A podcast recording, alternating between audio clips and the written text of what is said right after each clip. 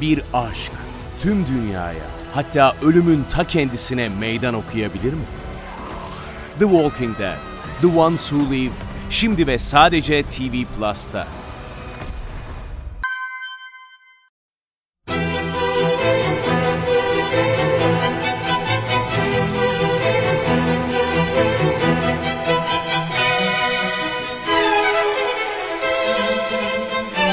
Herkese merhaba, Sinematris'te Görkem Öge ile birliktesiniz. Bu haftaki programımızda hem sinemanın gündemine, haftanın sinema gündemine göz atacağız.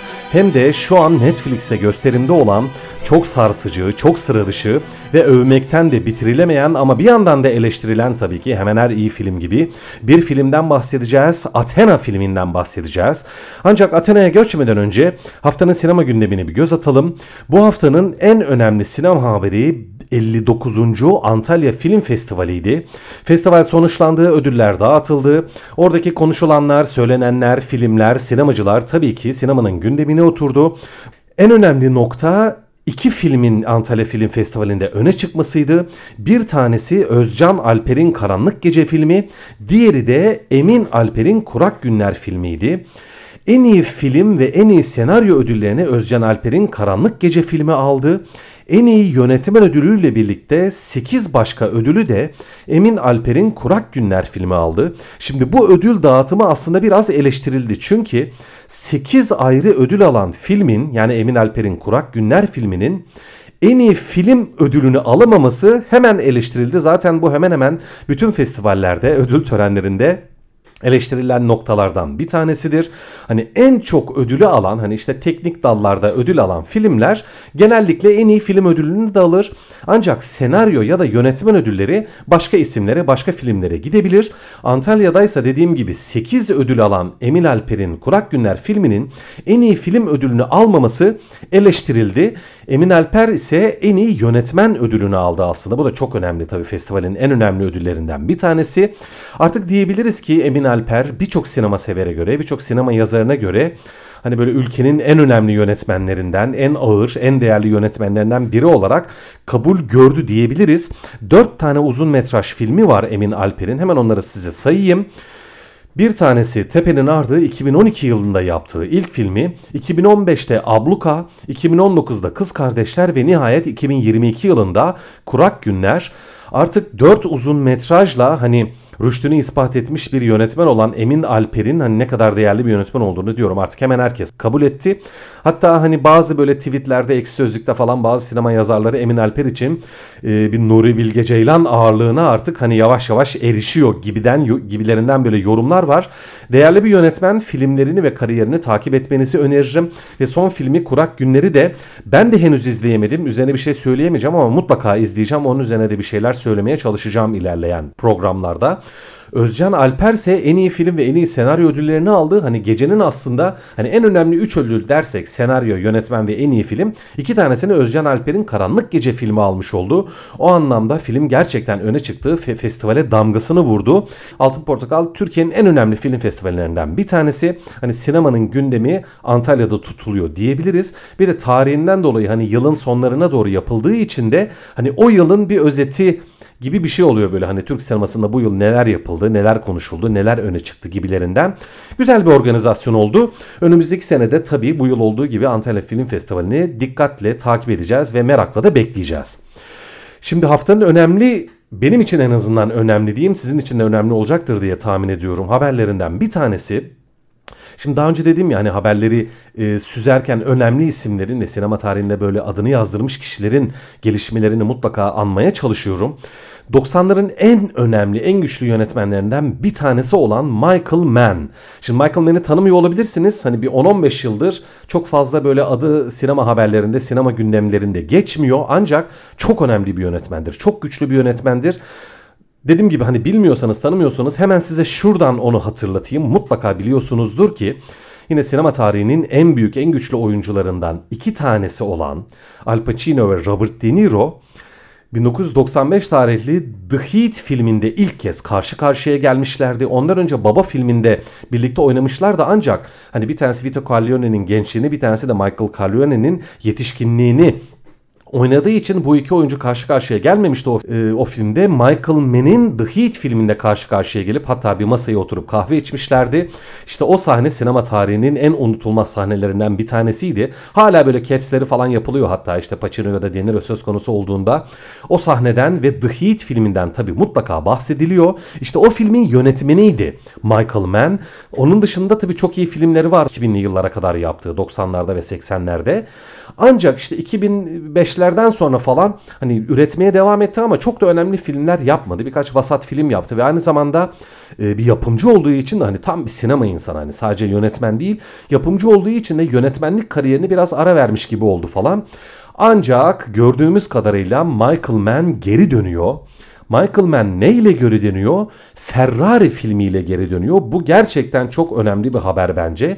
Çünkü Ferrari zaten hani tabii önemli bir firma otomotiv dünyasının gelmiş geçmiş en büyük firmalarından bir tanesi. Ve tabii ki Ferrari'nin sahibi, kurucusu Enzo Ferrari'nin hayatını anlatacak film.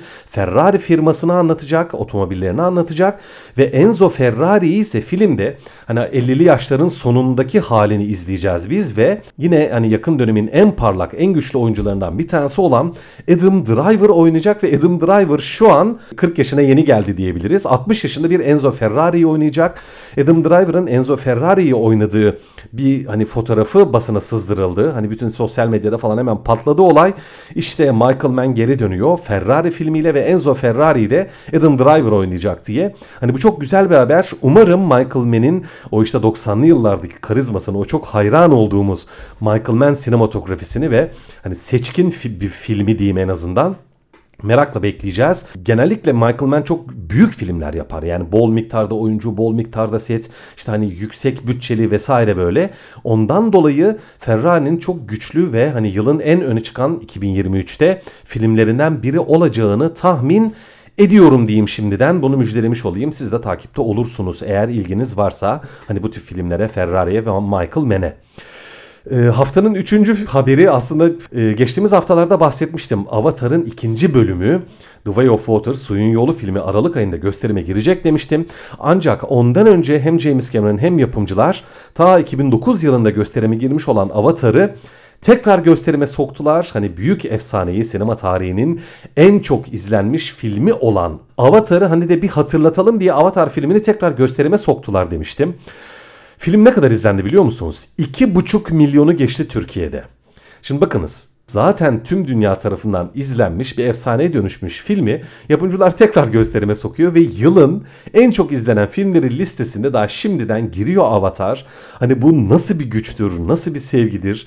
Ki bazı hani sinema severler, sinema yazarları Avatar'ı kötü yönde de eleştirmişti. Yani iyi, hatta hadi kötü yönde eleştirmeyi bir kenara atıyorum. İyi bir film değil diyenler olmuştu Avatar için. Ben de diyorum ki ya lütfen yapmayın. Yani sevmiyor olabilirsiniz. Kimsenin zevkine, hani sinema anlayışına, kabullerine ya da ta- tabii ki eleştirilerine saygımız var. Yorum yapamayız ancak bu kadar zaman sonra 13 yıl sonra tekrar gösterime giriyor bir film ve 2,5 milyon kişi tabii şimdi geçmiştir yani belki 3 milyon olmuştur. Birkaç gün önce bakmıştım. 3 milyona doğru gidiyordur diyeyim ya da en azından.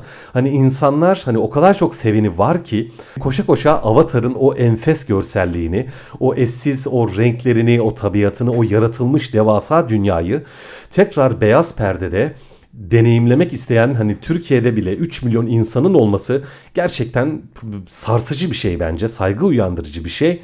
Tahmin ediyorum ki Avatar tekrar sinema tarihinin en çok izlenen filmleri listesine zaten kesin girecektir de devam filmin diyorum. E, Way of Water diyorum. Zaten girecektir de yüksek olasılıkla bir numaraya da çıkacaktır. Bunu elbette tabii sinematristte konuşacağız, hatırlatacağız. Avatar'ın devamını mutlaka konu edeceğiz zaten. Ama dediğim gibi şimdiden söylüyorum çok yüksek olasılıkla Way of Water sinema tarihinin en çok izlenen filmi olacaktır diye tahmin ediyorum. İlerleyen zamanlarda bu konuya tekrar döneriz. Bir aşk tüm dünyaya hatta ölümün ta kendisine meydan okuyabilir mi?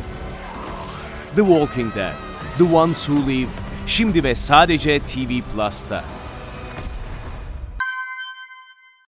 Evet bu haftanın sinema gündeminden size derlemeye çalıştığım haberler bunlar. Gelelim şimdi Athena'ya. Athena o kadar çarpıcı, o kadar güçlü bir film ki Hemen size kabaca filmden bahsedeyim. Romain Gavras yönetmeni, Fransız bir yönetmen. Daha önce birkaç filmi var. Hani adını duyduğumuz bir yönetmen ancak bu kadar sarsıcı, bu kadar güçlü bir proje yaptığını en azından ben görmemiştim.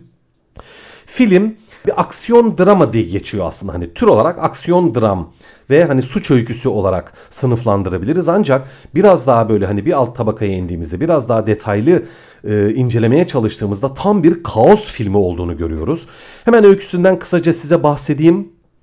Fransa'nın e, daha çok Arap Müslüman hani göçmenlerinin hani bir kısmı Müslüman nüfusun yaşadığı bir banliyösünde bir kenar mahallesinde diyeyim e, polis şiddeti söz konusu ve bu polis şiddetinde en son hani çok küçük bir çocuk öldürülüyor. Bununla ilgili video görüntüleri falan var ama hani o polislerin kim olduğunu halka öğrenemiyor. Devlet de hani bununla ilgili açıklama yapıyor. Biz o polislerin peşindeyiz. Gerekeni yapacağız. İşte suçlu polisleri işte cezalandıracağız vesaire diye açıklama yapıyor devlet. Ancak e, o mahallenin sakinleri diyeyim bundan pek ne ikna olmuyorlar. Şimdi burada bir virgül koyuyorum. Şimdi bu açıklamayı yapan kişi bir polis ve söz konusu ölen çocuğun abilerinden bir tanesi. Üç tane abisi var bu çocuğun yani dört kardeşli hani bir ailenin diyelim hani o çocuklarının öyküsü aynı zamanda baş karakterler bunlar. Şimdi ortanca kardeş polis ve tabii ki polis güçleri söz konusu açıklamayı hani kardeşi ölen polise yaptırıyorlar gayet anlaşılır biçimde. Hani bu polis tabii ki çok üzgün, tabii ki çok öfkeli ancak neticede bir polis ve işin kanun tarafında. Kanunun karşısındaki tarafta bu polisin bir küçük kardeşi var. Daha genç bir çocuk ve o hani ne polise ne abisine yani hiç kimseye devlete mevlete hiçbir şekilde inanmıyor, güvenmiyor. Ve bu açıklama yapılırken karakola koskoca bir böyle molotov kokteyli atıyor ve bir anda ortalık cehenneme dönüyor. Ve hani kendi banliyosuna dönüyor, kendi yuvasına dönüyor diyeyim, mahallesine dönüyor. Ve orada hani koskoca bir orduya dönüşmüş ayaklanma ekibi diyeyim hani bu çocuğun çevresindeki dostları, arkadaşları bir artık mahalle olarak ayaklanmışlar devlete karşı. Gidip karakola yıkıyorlar, yakıyorlar. Hadi gelin bakalım savaşalım diye bir isyan başlatıyorlar. Şimdi kabaca öykü böyle ama ilk 10 dakikasını anlattım yani en fazla. Ama öykü aslında filmde gerçekten yönetmenin de dile getirdiği gibi ikinci planda. Çünkü filmin sinematografisi, anlatım biçimi, üslubu, o kadar çarpıcı, o kadar güçlü ki hani buna benzer filmler hiç yok demeyeyim ama filmin öne çıkan tarafı ne biliyor musunuz? Şöyle. Filmde çok çok çok uzun plan sekanslar var. Plan sekans ne demek? Hani kamerayı çalıştırıyorsunuz ve dakikalar boyunca hiç kesmiyorsunuz. Sanki siz hani kamerasınız. Yönetmen kamerayı izleyici olarak algılar, izleyicinin yerine koyar. Bizi kamerayla bir tutup olayları bize deneyimletmeye çalışır. İşte ortada hiç kesme olmayınca, hiç açı değişmeyince, kurgu vesaire hiçbir şey olmayınca o kameranın yerinde de biz varız ya. Olayı resmen gerçek zamanlı ve bir oradaymış gibi deneyimliyoruz. Hani deneyimlediğimiz olay böyle basit bir olay olsa hadi neyse diyeceğim. Çok çarpıcı olmaz diyeceğim ama tam anlamıyla gerçekten bir kaos ortamına soktuğu için yönetmen kamerayı ve izleyiciyi gerçekten benzerine zor rastladığımız bir kaosun içerisinde yer alıyoruz. Kamera kilometrelerce hareket ediyor. Patlamalar, hani silahla çatışmalar, yanan devasa binalar, ölen insanlar ya öyle bir kaosun içerisindeyiz ki gerçekten insan inanamıyor. Film bu açıdan çok güçlü. Yani gördüğüm gerçekten en güçlü örneklerden bir tanesi. Bazen böyle hani yönünüzü kaybediyorsunuz. Kim öldü, kim kaldı? Hani tamamen bir karmaşa ve dediğim gibi kaos ortamı. Gerçekten Athena filmi inanılmaz bir görsel deneyime davet ediyor izleyicisini. E, filmin e, öyküsü ya da vardığı nokta hani bazı detayları biraz eleştirildi. Mesela filmin finali beğenilmedi. Şöyle olsaydı daha iyi olurdu. Hiç de ikna edici değil. Hani finali beğenmedik. Hani o kadar güzel bir yapı kurdun yönetmen olayı buraya mı vardırdın yapma ya gibilerinden böyle eleştiriler gördüm ancak ben aslında bu fikirlere tam da katılmıyorum. Bence filmin finali de iyi. Elbette daha iyi olabilir. Hani finalde zaten bir sürpriz falan var. Ee, hani bir, bir, biraz beklenmedik noktalara gidiyor olay böyle. Filmin ortalarında tabii twistler böyle bir dönüşler hiç beklenmedik gelişmeler oluyor falan. Hani bir şekilde film öyküsünü besliyor. O açıdan ben filmin sıkıntısı olduğunu düşünmüyorum. Dediğim gibi elbette daha iyi noktaları evrilebilir de ancak bütün bunları bir kenara atalım.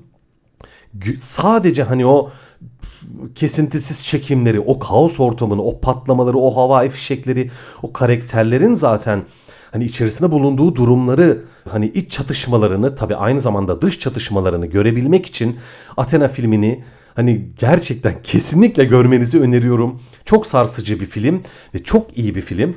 Şimdi şöyle de bir durum var filmle alakalı. Şimdi biliyorsunuz Amerika'da hani siyahi ayrımcılıktan dolayı, polis şiddetinden dolayı vesaire çok ciddi bir polis düşmanlığı ya da muhafazakar kitlede de tabii bir siyahi hani azınlığa karşı duyulan bir muhafazakar hani antipati diyeyim hep var her zaman var. Zaman zaman olaylar patlıyor hani biraz gündeme geliyor biraz arka plana düşüyor falan ama bu durum hiçbir şekilde bitmiyor.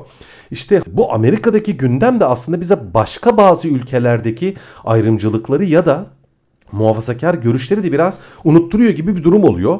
Fransa aslında Amerika'dan da daha bu konularla meşgul olmak zorunda kalan bir ülke. Fransa'da çok fazla Müslüman nüfus var. Çok fazla Afrikalı göçmen var ve oradaki muhafazakar kitle ve göçmenler arasında da her zaman çok ciddi bir tansiyon ve gerilim var. Film o açıdan da o kadar tartışmalı bir noktaya da parmak basıyor ki aslında hani o görsel tarafını o güçlü sinematografisini diyelim bir kenara atarsanız film tematik olarak çok önemli noktalara dokunuyor. Çok önemli tespitler yapıyor. Nefis anlar, karakterler, hani tartışmalı tiplemeler karşımıza getiriyor. Yani neresinden bakarsanız ister görsel olarak ister de tematik olarak çok güçlü ve çok sarsıcı bir film olmuş Athena. Ve ben e, son olarak şunu söyleyeyim. Hani Athena ile ilgili şöyle bir yorum yapmak istiyorum ki benim hani Athena'yı tanıtma yöntemim aslında biraz da bu. Hani şimdi sinemanın en güçlü ülkesi, yani dünyadaki en fazla hani işte film üreten, en çok konuşulan vesaire sinema ülkesi deyince aklımıza neresi geliyor? Tabii ki Hollywood geliyor. Amerika geliyor değil mi? Evet. İşte İtalyan sineması çok önde, işte Alman sineması, İspanyol sineması güçlü. Son 10-20 yılda Kore, Çin, Uzak Doğu çok güçlü geldi. Böyle Amerika'yı geçti falan dedik ama ben diyorum ki Fransa sineması arada bir ne der biliyor musunuz? Hani der ki arkadaşlar sinemayı kim buldu hatırlıyor musunuz? Sinemayı biz bulduk. Sinema bizim hani bunu hatırlamanızda fayda var deyip muhteşem bir film ortaya çıkarır. Ara ara olmuştur yani böyle hani birkaç yılda bir Fransa'nın ne kadar güçlü, ne kadar önemli ve aslında sinemayı bulan, ortaya çıkaran ve dünyaya hediye eden ülke olduğunu hatırlatan bazı Fransız filmleri olur. İşte Athena bunun son örneği bence. Gerçekten hani herkesin, tüm sinema ülkelerinin, tüm yönetmenlerin böyle hani bir adım kenara çekilip anlatabiliyor muyum demek istedim böyle Fransa'ya hani hürmetlerini sunması gereken bir film olarak görüyorum ben Athena'yı tüm dünya sinema severlerinin ya da sinemacılarının diyeyim. O kadar güçlü bir film, o kadar iyi bir film. İzlemenizi öneriyorum, incelemenizi öneriyorum. Bunun üzerine zaten internette de hani birçok şey de var. İncele, hemen incelemeler yazıldı. Diyorum işte Twitter'da falan patladı. Ek sözlükte üzerine birçok şey söylendi. Letterboxd'da, Critical.com'da, IMDb'de puanlar gayet yüksek diyorum hani başka birçok film var tabii şu an gündemde konuşulan ama hani bir yandan da bu hafta Athena'nın yanına başka bir iki film daha koyacaktım. Athena'yı gerçekten tek başına anmak istedim. Dediğim gibi çok değerli, çok güçlü bir film ve Netflix'te şu an gösterimde hararetle izlemenizi öneriyorum diyorum. Evet bu haftalık bu kadar. Hem sinemanın gündemini göz atmaya çalıştık hem de yakın dönemin en güçlü filmlerinden bir tanesi olan Athena'dan bahsetmeye, Athena'yı tanıtmaya çalıştık. Önümüzdeki hafta tekrar görüşmek üzere. Teşekkürler.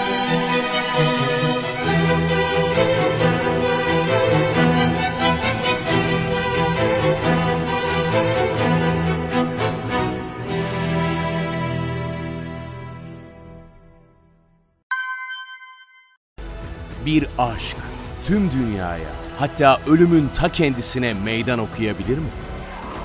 The Walking Dead, The Ones Who Live şimdi ve sadece TV Plus'ta.